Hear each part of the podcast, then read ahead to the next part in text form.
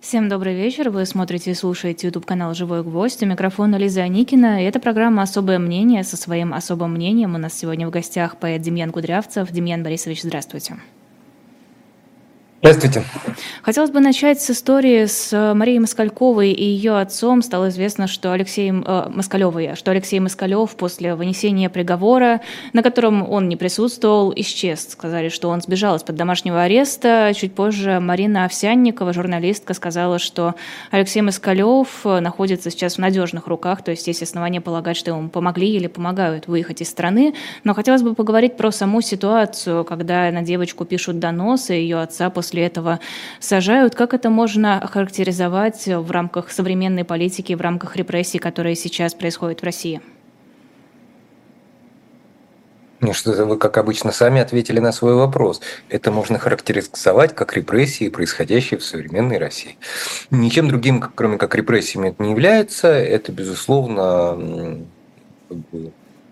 ужасное нарушение всех и всяческих прав Э, человека и семьи и э, ну, вообще полный как бы бесправосудный позор. Что мы хотим тут как бы дополнительно услышать да, от меня?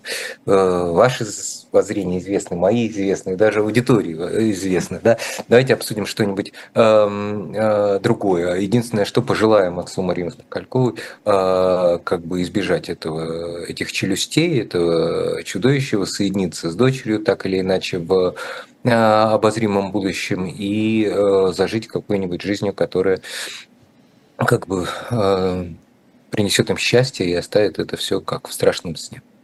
Мне кажется, тут важный аспект. Полиция же не сама выяснила, что девочка рисовала антивоенный рисунок. Об этом кто-то сообщил. Мы сейчас видим какую-то волну доносов. Откуда, на ваш взгляд, она взялась? Почему люди это стали... Это глупость, вы говорите. А если сама выяснила, какая разница? Что, антивоенный рисунок – это плохо, что ли? А полиция – это что, не такие же люди, как все остальные? Или судья, который там сейчас судит, он не такой же человек?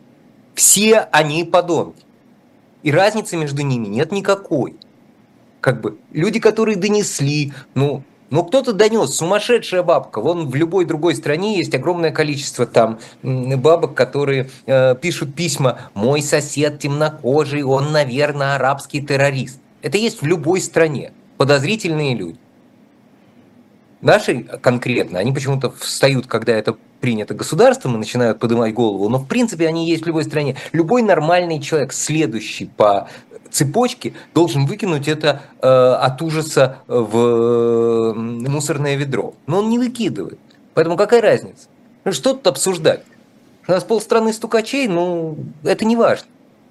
При создании определенных обстоятельств, э, как бы так сказать, люди ведут себя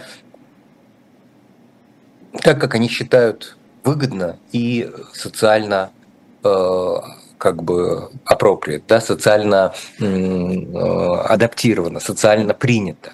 Если социально принято им кажется стучать, э, они все вдруг начинают стучать. Не стучали же так 15 лет назад, потому что казалось, что не принято. Поэтому ответственность за это несет всегда и только власть, которая как бы э, обладая настоящим ресурсом, обладая настоящим в идеале образованием, обладая в идеале настоящей ответственностью, должна не допускать такой ситуации, а наоборот стимулировать общество к разнице мнений, к гражданскому и э, как бы э, там культурному просвещению, при котором человек такие вещи не делает. А, вот и все. Подождите, то есть сами люди ответственности не несут за то, что они делают? Мне вами очень не, не то чтобы трудно, вполне бессмысленно говорить.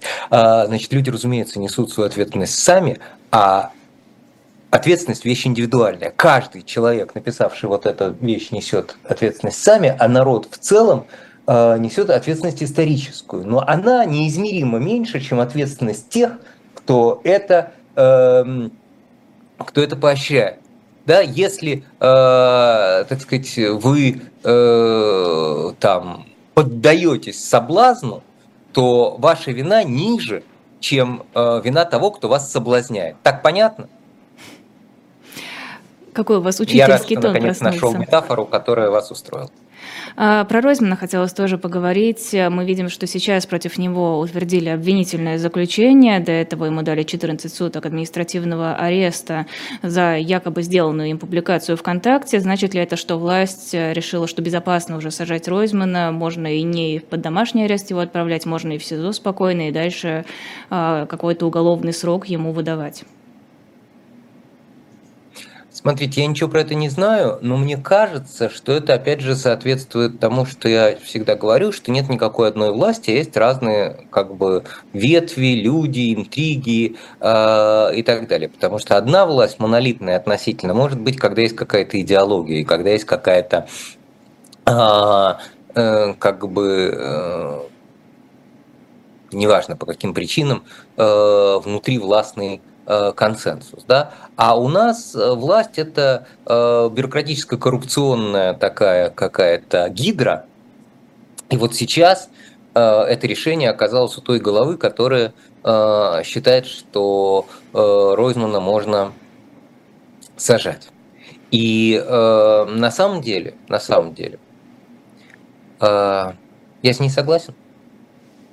То есть я не считаю, что Ройзмана нужно сажать, но я считаю, что вот этот страх перед э, э, Екатеринбургским сопротивлением, страх, так сказать, э, уральской мощи, это атовизм.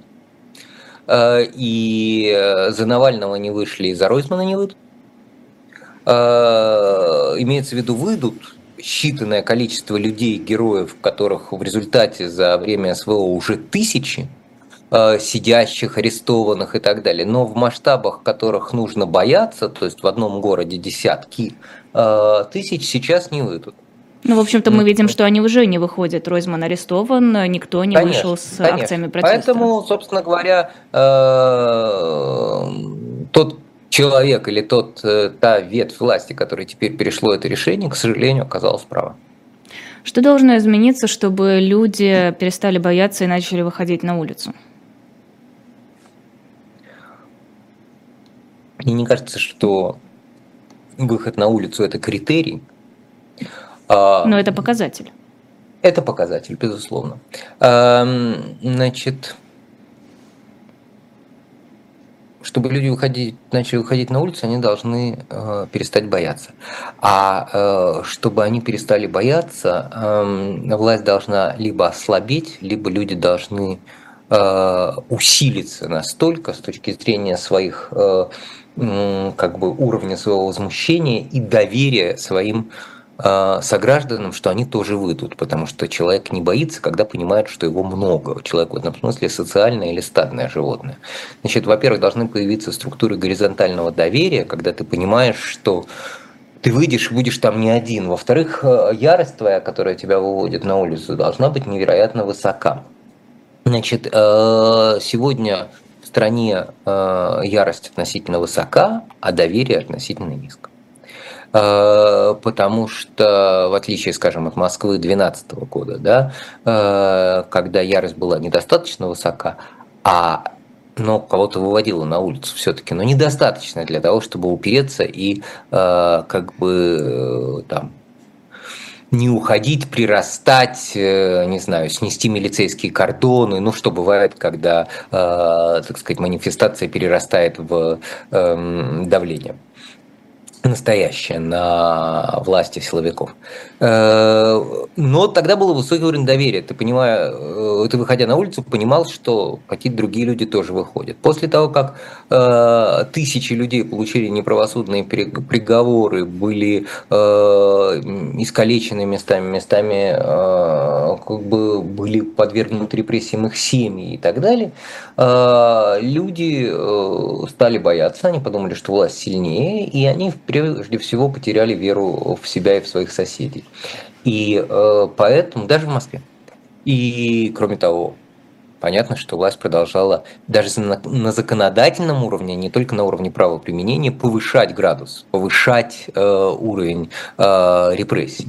Э, мы много раз говорили, не с вами, но в ваших передачах, что Ленин, как теоретик э, революционного э, движения, э, оставил нам несколько прекрасных и очень точных максим. Среди них есть максима про то, когда наступает революционная ситуация. Не революция, а ситуация назовем э, выход тысяч, сотен тысяч людей на улице революционной ситуацией. Да? Она наступает тогда, когда э, верхи не могут, не в силах переведем. У них нет сил управлять по-старому, то есть давить. А э, у низов, точнее, нет больше никаких низов, но, скажем, вот у э, людей, да, у народа, э, нет больше желания, возможности жить как раньше. Э, на сегодняшний день совершенно очевидно, что это не так. Власть сильна, а люди готовы терпеть. Поэтому это не будет продолжаться вечно. Э, разрушение российской экономики, увеличение числа жертв и увеличение как бы политического и национального поражения этого режима в Украине приведет к тому, что, так сказать, люди будут экономически уязвлены, э, как бы политически уязвлены и эм, физически э, пострадают или пострадают их близкие от э, ранений, гибели и так далее. Все это вместе, безусловно, факторы, которые приводят к тому, что человек так жить не хочет. Но надо понимать, что эм, это очень долгий процесс. Российская экономика э, очень устойчива, э, она очень плоха, она очень не мобильна, она очень не инновационна, она очень э, как бы ресурсна, сырьева, но она устойчива. Как бы, знаете, болото очень трудно там подвержено штормам. Как бы вот болото очень устойчивое так сказать, природная среда. Вот это российская экономика. А российская силовая машина тоже относительно э, мощна, по крайней мере, э, против собственного населения, потому что против собственного населения не нужно высококачественное оружие, не нужно хаймерсы, не нужно ничего сложного. Да? Нужно просто как бы э, мотивированный, необразованный, внеэмпатичный, коррумпированный как бы ОМОН, или, ну, грубо говоря, ОМОН, Росгвардия. Вот. И эти два фактора еще долго будут оставаться такими, постепенно, постепенно э, меняя, меняя баланс. Безусловно, как всегда, в России может произойти какое-то чудо, какое-то разовое изменение обстоятельств, которое каким в Иране, например, стала смерть этой девушки, да, э, э, но чудо на то и чудо, чтобы мы с вами не могли его описать и предсказать. Какой девушки? Девушки в Иране. В Иране девушка... Я все поняла. Мне показалось, ранее стало вместо в Иране. нет, нет, нет, в Иране. Угу. То есть нам остается только надеяться на чудо и ждать, когда это очень долго, которое может растянуться на десятилетие, что-то изменит. Я не думаю, что это может растянуться на десятилетия, я скорее бы говорил о годах.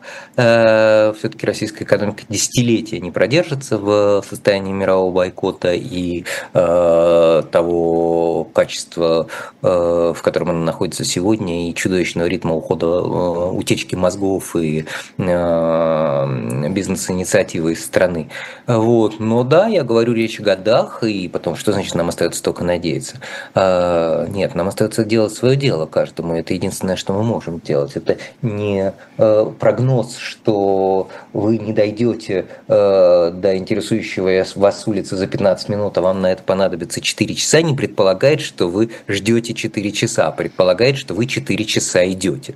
Э, да, нужно идти.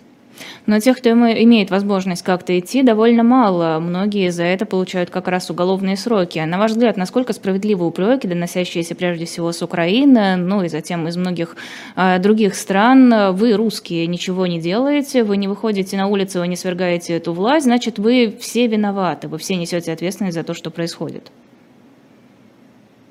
Э, это много слишком смешанных вопросов. Значит, э, упреки со стороны эм, э, украинцев я не буду обсуждать вообще, а, и вам не советую. А, значит, упреки со стороны не украинцев, а, скажем, западных лидеров или там политиков и так далее обсуждать, безусловно, можно. А, и э, они делятся на три части. Справедливы ли эти упреки? Нет, несправедливы.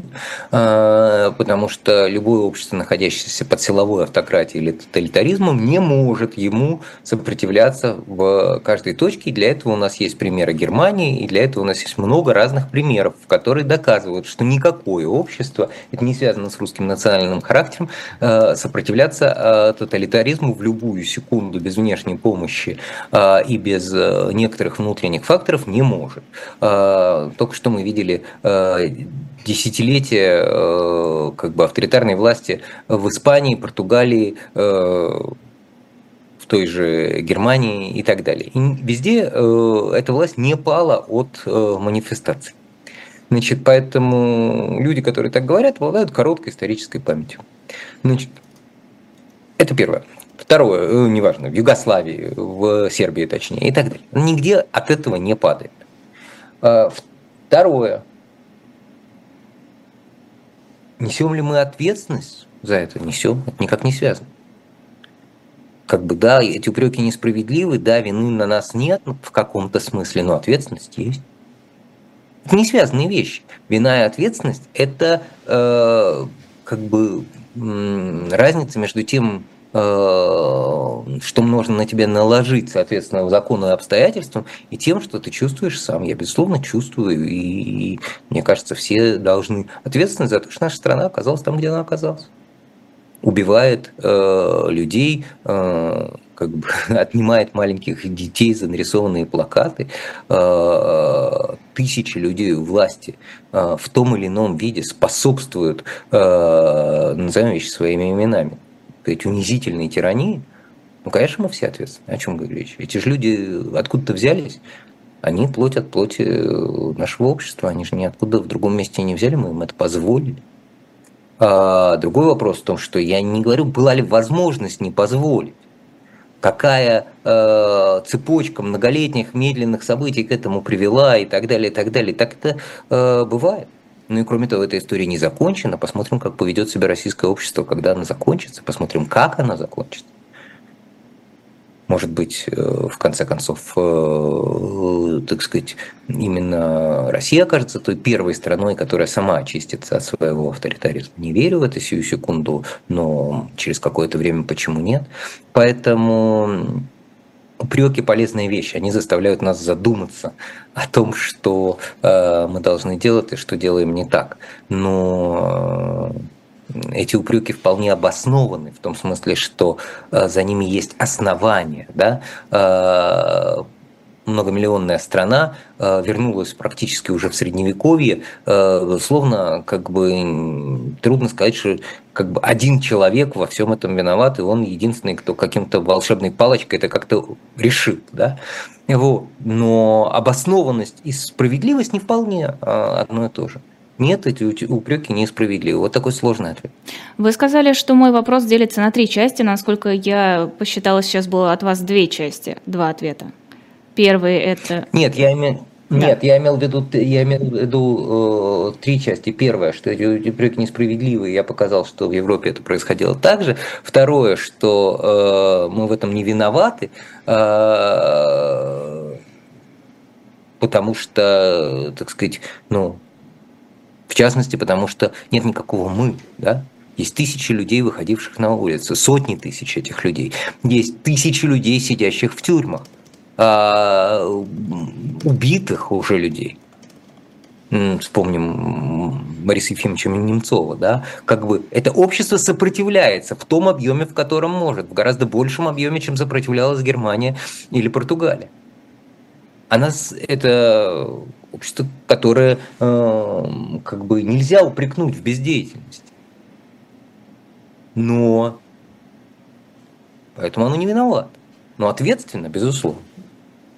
А, хочу вернуться чуть-чуть назад. Вы сказали, что власть э, не является чем-то единым целым, э, потому что нет какой-то общей идеологии. Но мне кажется, что сейчас идеология как раз есть, и она активно внедряется в разные слои общества.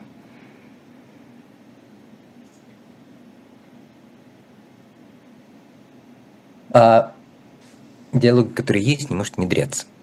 Значит, ее нет. Она может у кого-то в голове быть и он ее хочет внедрить или там внедряет. Но а, когда я говорю нет общей идеологии, это значит, что она еще не, не внедрена или, там, с моей точки зрения, не способна к внедрению. Нет никакой идеологии, в общем, короче говоря. Ее нет. А, все это белиберда и коррупция. Вот а, обсуждавшийся а, ранее телефонный разговор двух представителей российской элиты а, четко показывает, что никакой идеологии нет. А, да, когда Россия в прошлый раз была тоталитарным государством, представьте себе такой разговор а, двух функционеров между собой. Дело не в страхе, дело не в том, что они боялись, что Сталин их прослушает, а дело в том, что ну, они просто близко так не думали. Да, как бы. А, Почему вы так считаете, простите? Потому что я хорошо учил историю, давайте уж это не будем обсуждать. А, как раз э, Илья Евсеев в чате спрашивает, на ваш взгляд, заслуживает ли история о так называемом сливе Я ему ответил уже. А, я не видела. Вы можете тогда проговорить? Угу на случай, что... Да, я сейчас объяснил это, потому что это демонстрирует э, реальное отношение э, российских элит к действиям власти и показывает, в частности, что как бы не идеологический конструкт это движет, нет никакого согласия у власть придержащих по поводу там, всей глупости, которые они говорят по телевизору. А это чистый, э, чистая спайка страха и коррупции. Больше ничего. Хорошо, а если не говорить о согласии во власти, а говорить о том, как люди воспринимают пропаганду, мне кажется, на а, большую часть населения России пропаганда ложится весьма плодотворно. Люди действительно верят, что в Украине сидят нацисты, и что война это, конечно, может быть плохо, и лучше бы ее не было, но там же нацисты, нужно же с этим что-то делать. А вы этих людей когда видели? Ну, я их вижу довольно Последний много. Раз, когда вы их видели? Да, это где? А, я вижу людей с буквами Z. Я говорила лично с людьми, которых знаю, которых раньше считала довольно адекватными и приятными, которые действительно убеждены, что да, вот оно там зло, на нас хотели напасть, там нацисты. А. Вы очень плохо знаете э, свой народ. А, значит, э, и э, для этого надо просто немножко переодеться и уехать там далеко, и там немножко пожить.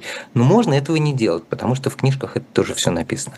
А, а русский народ лживый, хитрый а, и невероятно как бы неустойчивый в своих внешних проявлениях. Я не буду говорить вам о крестьянах, которые э, позавчера обожали барина, писали докладные царю, сдавали социалистов э, охранку, а через 10 суток после этого, получив телеграмму, что в Москве началась революция пятого года, стали сжечь э, усадьбы и грабить э, амбары. А я вам напомню э, историю гораздо более э, э, близкую. Да? мой любимый референдум 1988 года необходимости сохранения Советского Союза, в котором Советский Союз э, сочли необходимо сохранить 86% населения. А, и э, более того, по всем опросам на улицах это считалось лучшей формой правления, а, потому что мы, наконец, все вместе, мы как сказать, единая страна, и вот хочешь э, на Черное море в Украину, хочешь на Медео в Казахстан. А, а два года спустя этого Советского Союза не стало, и ни одна собака не вышла на улицу, и никто не был против, и все праздновали, что его не стало. Потому что русский народ не имеет собственного мнения, глубокого, настоящего, э, по поводу вот таких вопросов. У него есть другие вопросы, к которым он так или иначе э, глубоко укорененно относится. Э, и в частности, в частности, в нем относительно много ксенофобии. Так много лет э, воспитывала и раздувала в нем эта власть. Соответственно, в какую-то минуту, э, когда нужно какую-то идеологическую конструкцию на это, положить, на это положить, э, он легко воспринимает историю про нацисты в Украине. А через там два месяца легко воспримет конструкцию сволочи в Кремле, потому что начальство он тоже всегда не любит.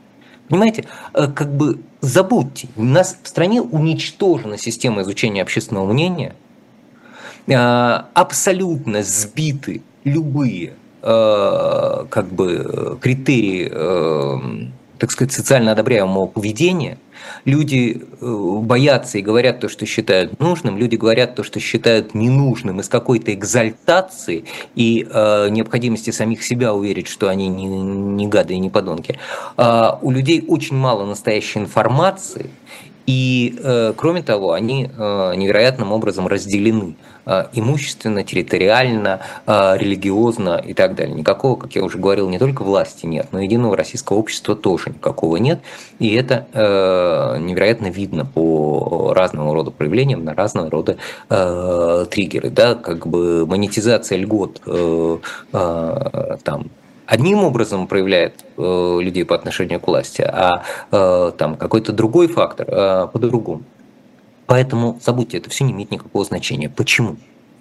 Потому что мы исходим из того, что в известной нам картине мира, нам, московским либералам, ездящим по миру, там, читающим какие-то правильные книжки, человек действует так, как он думает – ну, в идеале он говорит тоже то, что думает, например, если его спросишь. Эта цепочка в России разрушена. разрушена она много лет назад. Человек говорит не то, что думает, а главное, не делает то, что думает. То есть от того, что люди подвержены э, там, не знаю, э, вот этой бациллой российского национализма, им кажется, что э, при этом они ее пакуют в какую-то другую упаковку, им кажется, что наоборот нацизм в Украине и так далее, у нас нет статистически значимого количества призывников, добровольцев. У нас нет статистически значимого количества э, контрактников, добровольцев, ну, в смысле, которых не, не вынуждают обстоятельства, ни тюрьма, ни там и так далее. И это вообще несравнимо с любыми примерами настоящего идеологизированного общества. Потому что э, количество добровольцев, э, например, в 2013 году не выдерживали контрольно-пропускные пункты. Очереди в Петербурге стояли насквозь. Записаться в армию. Чиновники отдавали своих детей в армию. Элита общества ехала в, э, участвовать в Брусиловском прорыве. Вот это настоящая идеология. Вот это общество, которое по-настоящему во что-то верит. Как оказалось, в полную белиберду. Никто не понимает, в чем была причина Первой а, мировой войны спустя все эти годы. Но это общество было на нее мотивированным. А сегодня оно не мотивированным. Поэтому то, что говорят ваши друзья, или то, что вам кажется, это выдумка все, фантом. Иначе они бы воевали уже на Украине. А, простите, а русский народ, вот этот э, лживый и как там а, хитрый, это кто? Московские либералы это не русский народ? Все, почему? Московские либералы тоже, это разная частность, просто проявляется, э, проявляется по-разному. Э, безусловно, русский национальный характер состоит э, культура. Я не говорю про генотип, я ничего такого не пытаюсь сказать, я не пытаюсь в это внести этнический аспект, это аспект культурный. Состоит в том, что начальство врет, начальство предназначено для того, чтобы сделать тебе хуже, и начальство надо обмануть. Это как бы при всей либеральной реформе 90-х, при всем малом поколении, которое э, досталось на свободу, и такое поколение не первое, да, как, помните, при Екатерине появилось так называемое непоротое поколение, которое а, привело в конце концов страну к восстанию декабристов. Конечно, исключения есть всегда, но в целом это одно другого не меняет, потому что система образования в стране никогда не менялась. Потому что э, в школе, э, даже в 90-е годы, которые, казалось бы, там все поменяли, на самом деле ничего не поменяли, потому что э, как бы поощрение собственного, отличного от других мнений, даже если оно неверно, э, поощрение защиты его и высказывания его э, от ребенка до не знаю, политика в России не одобряла. Не одобрялось, нет для этого методик и технологий для того, чтобы внутри человека это воспитывать. Никогда это не делалось. Ни в школе, ни, не дай бог, в призывной э, армии, которую до сих пор так и не смогли отменить. И так далее. Это же все звенья одной цепи. Понимаете? Я не говорю здесь, вы как бы зря меня ловите, меня поймать невозможно, потому что я все, на чем вы хотите меня поймать, готов повторить 10 раз. Ничего нет, э, как бы нет конкретной вины русского народа, да и русского народа нет, да, есть большая постсоветская общность, бывший советский народ на этой территории. А, политическая, в ней нет никакой разницы в каком-то смысле башкир ты или э, не башкир. Хотя в чем-то другом она есть, потому что не будем отрицать э, этносы и особенности российских регионов. Но есть вот это общее. Общее состоит в том, что э, свое мнение отдельно иметь плохо, врать начальству хорошо, потому что оно нам тоже врет. Именно поэтому э, как бы, а под начальством понимается что угодно, любой незнакомый человек. Э, поэтому на словах операция поддерживается 90%, а на деле э, как бы миллионы людей пытались свалить, э, еще миллионы людей пытаются на войну не пойти, а все те, кто идут, как бы как у Льва Толстого. Да, про русский фатализм. Ну а как не пойти-то? То есть, как бы, э, идут на это как на реальную обреченность. И число людей, которые способны э, как бы сопротивляться этому, громко крича говоря неприятные вещи, э, как я там или вы, это малый очень процент общества. И приблизительно такой же малый процент реально приветствует войну. Реально, в смысле, идет на нее воевать идет на нее воевать добровольно, э, вовлеченно, э, как бы и э, имея за этим основание, обоснование какое-то внутреннее. Понимаете, радикалов что так, что так очень мало. Все остальное общество, как бы, оно такое апатично ленивое социальное животное, оно такое предпочтительно, так любит быть в любых странах. Но есть э, страны, в которых как бы после каких-то событий многолетних, многовековых, многоразовых, да, люди научились э, понимать, что сейчас надо встать с дивана и посопротивляться вот этому. Не, это бывает в самых неожиданных местах. Вот посмотрите на Израиль, например, сейчас. А, да, вот люди уперлись в совершенно непонятной точке. Уперлись в силовое сопротивление. 700 тысяч, ну, чтобы было понятно, да, в России это как 15 миллионов. То есть каждый десятый человек на улицах. И так уже много дней. Не летают самолеты. Летчики отказываются вести премьер-министра. Вот оно, гражданское неповиновение, понимаете? Как бы э, то же самое бывает в США, то же самое бывает в Англии. А в Германии там до 30-го такого не было потому что как бы не был накоплен тот политический опыт, в частности потому, что Германия не была тоже единым обществом в каком-то смысле. Потому что там всего за 50 лет до этого Бисмарк собрал ее как из разных лоскутков. Но этот, эта прививка дала им очень многое, и теперь Германия не такая. А, ну, что мы обсуждаем? Как бы история же быстро покажет, э, так сказать, я буду рад, если я ошибаюсь в русском народе, и он завтра вдруг облетет невероятное гражданское самосознание и быстро. Причем в каком-то смысле неважно, в какую сторону. А, Можно ли было как-то преломить эту традицию культурную, которую вы сейчас описывали, традицию непротивления, традицию страха? Да, безусловно, можно было. Безусловно, можно было. Как я уже говорил, ответственность лежит на власти. А, получить То есть случайно. это исходит исключительно от власти? Да. То есть даже в те же самые да. 90-е не было возможности это изменить? Невозможности не было, не было политической воли. Угу. Это была огромная ошибка э, власти в 90-е годы. Она считала, что вот она знает, как надо, и вот этот вот сейчас временно не готовое общество, не просвещенное, слишком недавно был Советский Союз, вот общество слабое, не надо его перенагружать, пусть оно там смотрит э, передачу «Поле чудес», а мы тут все правильненько разрулим. Это была ошибка сродни преступлению. А сейчас это можно как-то исправить? Я имею в виду конкретно... Нет, зачем вам это? Зачем нынешнему режиму самостоятельно Нет, я не говорю, что это будет делать нынешний режим. Можно ли это а, сделать а, силами вашими? Сейчас это можно да, исправить? сейчас, говорю, но силами нашими условно. Нет, силами людей, которые занимают позицию, э, противную позиции Кремля. Есть возможность это сделать с другой стороны? Нет, э, нет, невозможно. Э, значит, объясню. Мне кажется, что сделать это невозможно, а делать это все равно надо. И зачем еще э, мы бы с вами тут разговаривали? Э, как бы, да, э, смотрит нас не так много людей, чтобы тешить свое тщеславие, а денег, ну, по крайней мере, мне за это не платят. Поэтому мы с вами разговариваем, потому что это наш с вами гражданский долг, а не, не почему-либо другому. И делаем мы это вот для чего? Для того, чтобы когда ситуация объективно в силу других причин, которых мы с вами уже обсуждали, а, экономического, политического, национального унижения переменится, а, не прерывалась бы традиция того голоса, который объясняет происходящее иначе. И в этот момент этот голос был бы услышан. Я помню хорошо конец советской власти. Ну, в смысле, я и не конец советской власти неплохо помню, но конец прям помню прекрасно.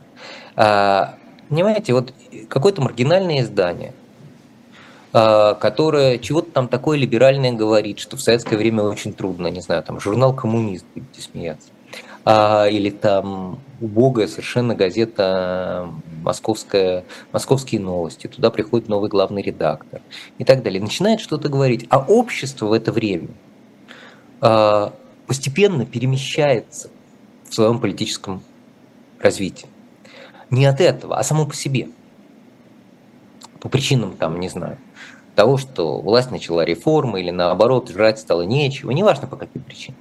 И вдруг неожиданно выясняется, что а вот же люди, они же что-то такое говорят, объясняют, что происходит. И вокруг них начинает быть аудитория. Она в этот момент понимает их правоту. Она в этот момент, причем не надо правоту, она в этот момент готова выслушать хотя бы еще одно дополнительное мнение, да, как бы э, вот этот альтернативный голос, который э, мы с вами сегодня и э, хрипим. Он сегодня неуместен. Но если мы сможем сделать так, чтобы он не прерывался, и традиция э, независимой и либеральной мысли в России не прерывалась, то в момент, когда история зайдет на очередной вираж и синусоида, эта мысль будет востребована и применима. И это то, что мы с вами должны делать. А реальное изменение, к сожалению, в России – а, а, происходит э, только при историческом катаклизме, э, связанном с внешним воздействием, или при желании верха власти. Потому что, понимаете, просвещение и экономические, э, в смысле идеологические изменения в обществе, это относительно длинная, относительно некоммерческая вещь. То есть ее рынок сам по себе устроить не может это как бы такая инвестиция, которая в долгу, она за пределами одного поколения. Поэтому ее может делать только очень ресурсный игрок, только власть, которая заинтересована в, во всяком как бы неприбыльном. Ну, под прибыльностью я имею в виду любую короткую прагматическую вещь. Понимаете, ну ведь зачем власти вообще, не знаю, финансировать университеты или школы? Ради какого-то будущего, которого она не в состоянии застать. Да? Это то, чем, что отличает власть от Э, любого другого, как бы от конкретного предприятия, от нас с вами там, и так далее. Э, постепенно в обществе появляются другие силы, НКО там разные, э, ассоциации, не знаю, комьюнити, которые тоже начинают мыслить дольше, чем одно поколение, которые начинают думать про своих внуков. Но сегодня у нас таких нет, потому что, в частности, потому что там у этого есть разные причины, там нерелигиозность э, при всей показной ее церковности, э, там советская власть, которая много раз говорила, наши дети будут жить при коммунизме, поэтому сейчас мы должны немножко пожить в дерьме, там и так далее. Человечество сегодня, в смысле российское общество сегодня не способно к длинному вот такому прогрессивному планированию.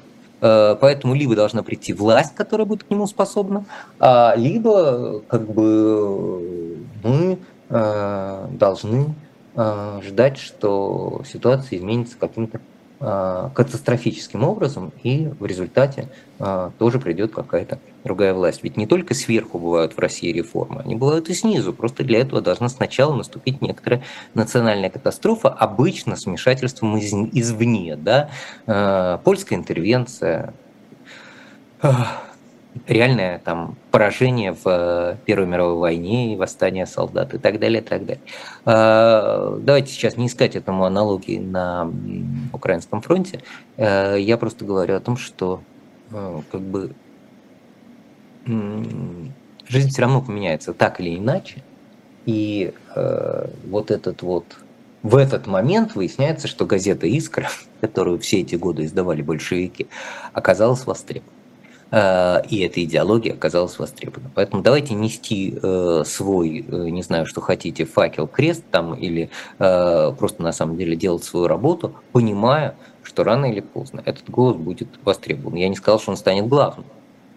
Вполне возможно, что после этого режима еще придется как бы пережить какой-нибудь идеологический режим э, не вот такой коррумпированный и э, эклектичный, как сейчас, а по-настоящему идеологический фашизм. А ведь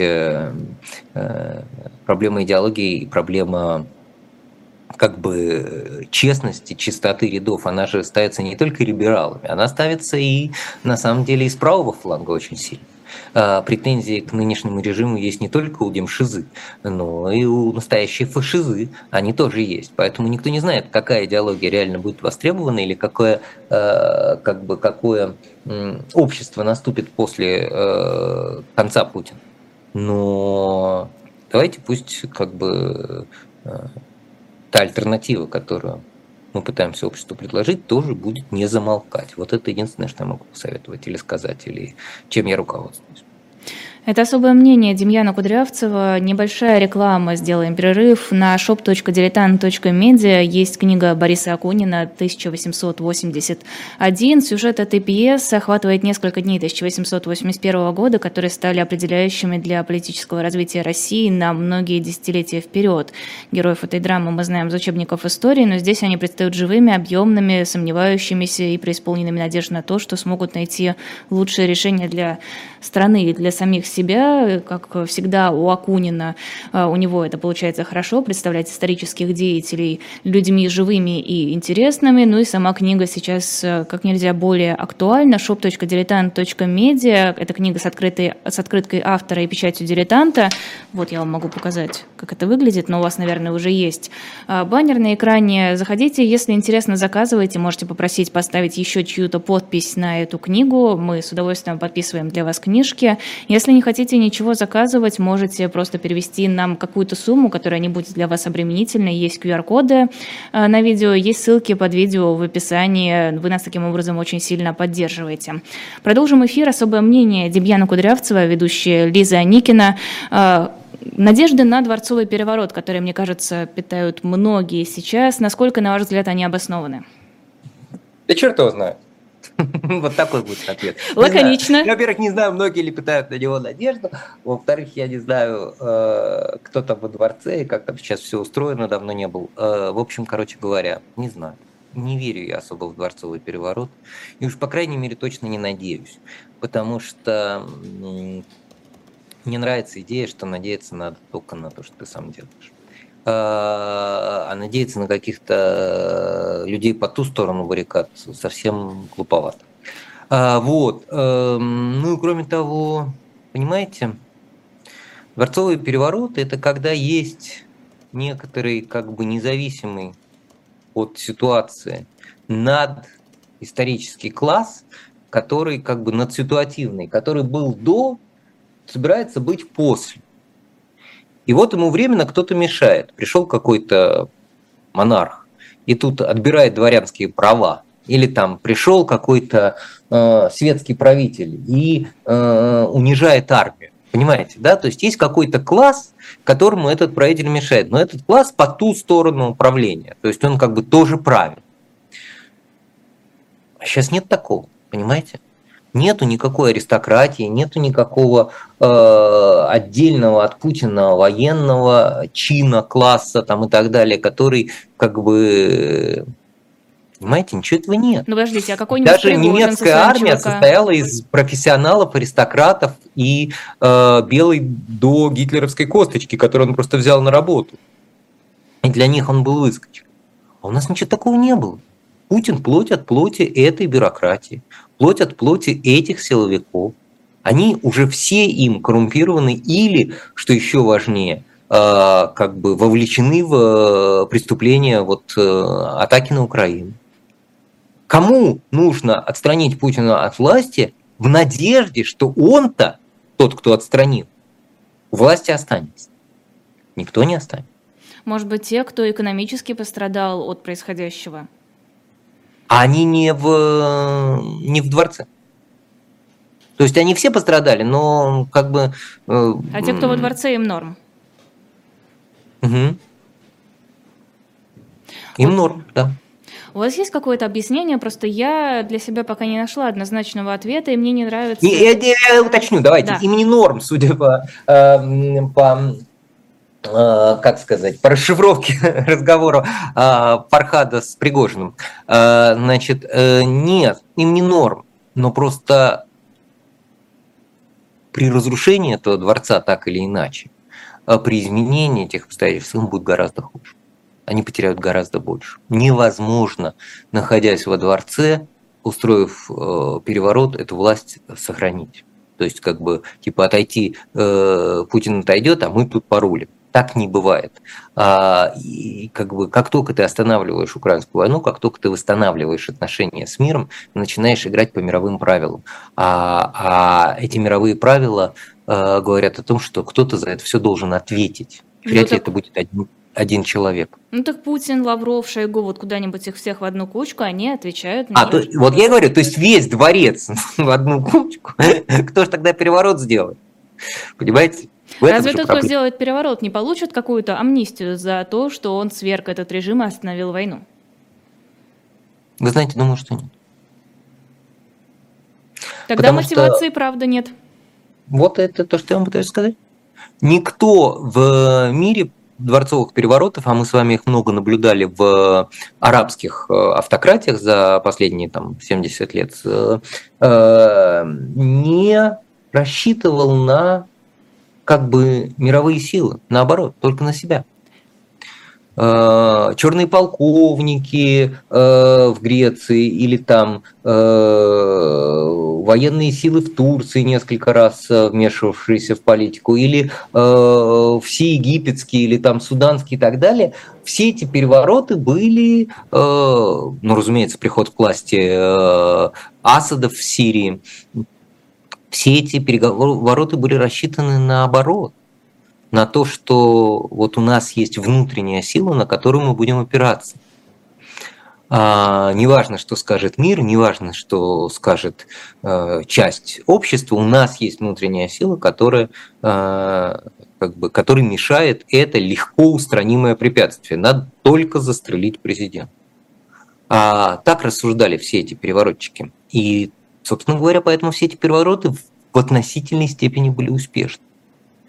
А как только переворот не опирается на силу, а опирается на кучку, опирается на э, представление о том, что только что, что такое хорошо что такое плохо, он, к сожалению, проигрывает.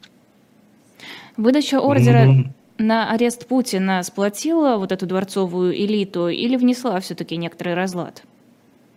На ваш взгляд, конечно же. Как-то вы меня все призываете разбираться в особенностях э, этих самых э, земноводных. Ну так вы же сказали, э, что от этих земноводных все зависит. Uh, нет, я сказал, что от следующих. Я сказал, что в целом зависит от власти, просто уже от этой нет. Uh, смотрите, нет никакого, нет, разлада никакого не внесла. Я думаю, что те, кто понимали, гибельность этого курса, его абсолютную историческую обреченность, э, как бы просто получили очередное свидетельство того, что они правы, вне зависимости от того, как они себя ведут. Может, они при этом там э, зарабатывают на всем этом, поют Асанну, э, Шойгу или как угодно. Э, таких лицемеров э, тоже очень много. Вот. Но если внутри человек думал, что все это не работает, то он просто получил дополнительный довод. А если человек э, думал, что вот весь мир против нас, мы там весь Запад хочет нас замочить, и вообще все это ерунда и ничего не значит, а, а мы во всем крутые и выстоим, то он тоже, что ему ордер э, на Путина. То есть я считаю, что ордер на Путина, для Путина это очень важная вещь в международном контексте. То есть э, она делает невозможным для стран, соблюдающих римских статут, например, участие в переговорах с Путиным. Да, это вещь формальная. Вот, как бы, Подождите, насколько а... я понимаю, мы обсуждали это с юристами, страны, которые ратифицировали этот статут, все равно могут говорить с Путиным и даже могут его не выдать, если политически им это выгодно. И были такие прецеденты. Не с Путиным. А... Да, я понимаю. А, а, понимаете, это да все, все безусловно так, как вы говорите, но цена этого решения, то есть как бы политическая выгода от этого решения невероятно возрастает. То есть как бы э, да, вы правы, можно перешагнуть и через положение статута при определенных обстоятельствах, если очень хочется, но это как бы такая высокая планка, через которую надо перешагнуть. Это сильно усложненное действие. То есть, встречаясь с человеком, которого ты по статуту не имеешь права видеть, э, не, отдав его в суд, ты э, должен подумать 300 раз. Да? То есть, как бы одно дело, когда человека просто не любят, а другое дело, когда, против, когда он в розыске, по сути дела. И ты, встречаясь с ним, как бы делаешь разные усилия. То есть ордер страшно усилил необходимые вот эти вот усилия для западного мира, для диалога с Путиным. Сделав их, повторяю, практически невозможно. Э, Но раз, подождите, не... разве это неплохо? Разве не... Нет, это очень хорошо. А как же возможность диалога, возможность, э, попы... оста... возможность остановить происходящее все-таки через переговоры? Разве не закрывается таким образом это... этот сомнительный, но тем не менее выход? А вы исходите из того, что э, эти усилия должен совершать цивилизованный мир. А я считаю, схожу из другого. Я схожу из того, что это настолько усложнило переговоры, что уступки, которые должна Россия совершить для того, чтобы на ней, эти переговоры с ней пошли, а она наиболее заинтересована в этих переговорах, ее экономика разрушается, а, ее люди гибнут на полях абсолютно никчемной, неподготовленной войны, которую Путин даже не хотел. Он был убежден, что она продлится два дня и влезал в это. Если бы он знал заранее, что ему придется влезть в то, что он влез, он бы в нее никогда не полез. Поэтому а, то, насколько повысилась цена а, этого переговорного процесса, с моей точки зрения, страшно э, как бы позитивно, потому что э, иначе это все Чемберленовщина э, по утихомириванию диктатора, который, как мы знаем, никогда не утихомиривается. А, две с половиной минуты у нас. А Украине разве переговоры не нужны? У нее тоже рушится а. экономика, у нее гибнет еще больше людей, чем гибнет у России. Понимаете, нужны нужны ли были э, как бы Сталину переговоры в 43-м э, или э, миллион человек, которых немецкая армия, которую он перемолол в Сталинграде, усилила его позицию в этих грядущих переговорах. Понимаете, это очень сложный вопрос. В какой-то момент тебе плохо настолько, что переговоры тебе уже не нужны. Тебе нужна победа. И мне кажется, что Украина перешла в эту фазу уже. И э, кроме того, что ей очень плохо, и ей больше в каком-то смысле нечего терять, э, потому что она потеряла уже очень много людей и относительно много э, территорий и очень много экономики, она перешла в фазу, в которой она на Северном полюсе. Для нее любой шаг – это шаг на юг. И этот шаг не обязательно должны быть переговоры. Это мировая помощь это внутренняя огромная мотивация населения, это э, национальный характер и политическая нация, которая создаются там сейчас. Э, мне кажется, что им нет смысла разменивать это на э, какой-то не настоящее затишье, потому что настоящий мир, и они, украинцы это прекрасно понимают, с этим режимом невозможен. Да? Они закрывали глаза на э, отнятый у них Крым, Э, эти люди пришли отбирать у них э, Донбасс. Они закрывали глаза на Донбасс, мы знаем, как 8 э, лет продолжалось там это противостояние. На самом деле за последние несколько лет там погибло очень мало людей, потому что все пытались не стрелять, лишь бы не раздувать этот огонь. А, а они пошли на Киев. Поэтому Я думаю, что Украина не заинтересована в разговорах с этой российской властью. Она в них не верит, и э, это э, бескарыч, не знаю, как сказать, э, разочарует ее э, людей. А в связи с тем, что власть на Украине это все-таки там честные выборы, всегда меняется, там никто еще двух сроков не просидел, э, то разочарование людей это и есть то, что э, как бы делает эти переговоры невозможным, потому что там власть от общества в прямом смысле слова не отделена. Э, я, э, как пацифист, в каком-то смысле настроен был бы на то, чтобы Украина получила передышку и вообще вела какие-то переговоры. Мне кажется, что разговаривать лучше, чем не разговаривать. Но как, как якобы эксперт, который отвечает вам на вопрос, э, говорю, да, мне кажется, что Украина не заинтересована в разговорах, и мне кажется, что я ее понимаю. Спасибо Может, огромное. я не согласен, но понимаю. Угу. Спасибо. Небольшое короткое пояснение для чата, когда я говорила про то, что в Украине гибнет больше людей. Понятное дело, я говорила о мирных жителях. Сравните, сколько мирных жителей погибло в России, сколько мирных жителей гибнет каждый день э, в Украине. Про военные потери говорить мы здесь в России не имеем э, права. Это было особое мнение поэта Демьяна Кудрявцева. Спасибо большое, что пришли к нам в эфир. Провела его я, Лиза Аникина. Подписывайтесь на наш канал. В 21 час программа «Статус» с Екатериной Шульман, Шульман и Максимом Курниковым. Всего доброго.